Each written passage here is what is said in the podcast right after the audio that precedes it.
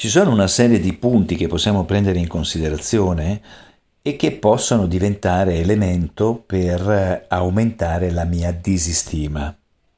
Quindi per fare in modo che non sia un'autostima centrata. Abbiamo detto che l'umiltà è la parola dalla quale partiamo, perché un'autostima centrata è un'autostima equilibrata, quindi abbiamo detto è un'oscillazione contenuta per cui è un equilibrio tra ciò che so fare e ciò che ancora non so fare, tra ciò che ho ottenuto e ciò che ancora non ho ottenuto.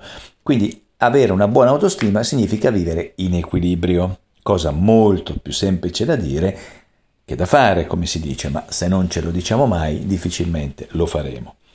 Quindi per vivere con una maggior serenità, per essere più centrati, andiamo a vedere quali potrebbero essere le cause di disequilibrio dalle quali quindi fare attenzione, hm, dalle quali proteggersi.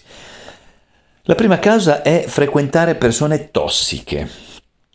Tossiche, quindi portatrici di tossine per quanto ti riguarda, persone che ti creano disagio, disequilibrio, che sono conflittuali, che sono svalutanti, persecutorie, che ti fanno sentire sempre inadeguato, incapace, inabile, insomma, o che sono lì per assorbire la tua energia, quindi vampiri di energia, per cui tossiche per un qualche motivo e quindi quando possibile, per favore, evita di starci insieme, allontanati o allontanale. Secondo grande elemento, giudizi svalutanti che ricevi. Quindi chi decidi per te essere importante, ricordalo che è una decisione tua, cioè l'autorità è rappresentata dal ruolo che la persona ricopre.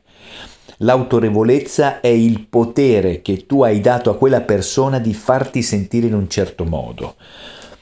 Un, uh, uno zio potrebbe essere autorevole perché hai deciso di dare quel potere a quella persona e l'autorità di tuo zio è dettata dal ruolo che ha tuo zio, l'autorità di un insegnante, l'autorità di un genitore, l'autorità di un datore di lavoro, cioè è l'autorità data dal ruolo.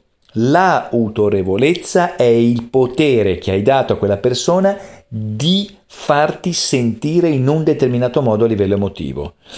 Abbiamo già detto negli audio di altri argomenti che l'autorevolezza è il potere di far accadere delle cose, no? quindi il potere è la capacità di far fare cose alle persone. Se tu dai autorevolezza a una certa persona è come se le dessi il potere di farti sentire in un determinato stato emotivo qualora quella persona faccia o dica determinate cose. Quindi qui ti consiglio di prendere il taccuino e di segnare quali sono le persone per te autorevoli nella tua vita, quelle persone che ti circondano e che tu reputi o hai reputato tali o hai dato a loro questo tipo di potere. Quindi chi mi circonda nella mia vita, alla, eh, a queste persone ho dato questo tipo di potere di farmi sentire in un certo modo.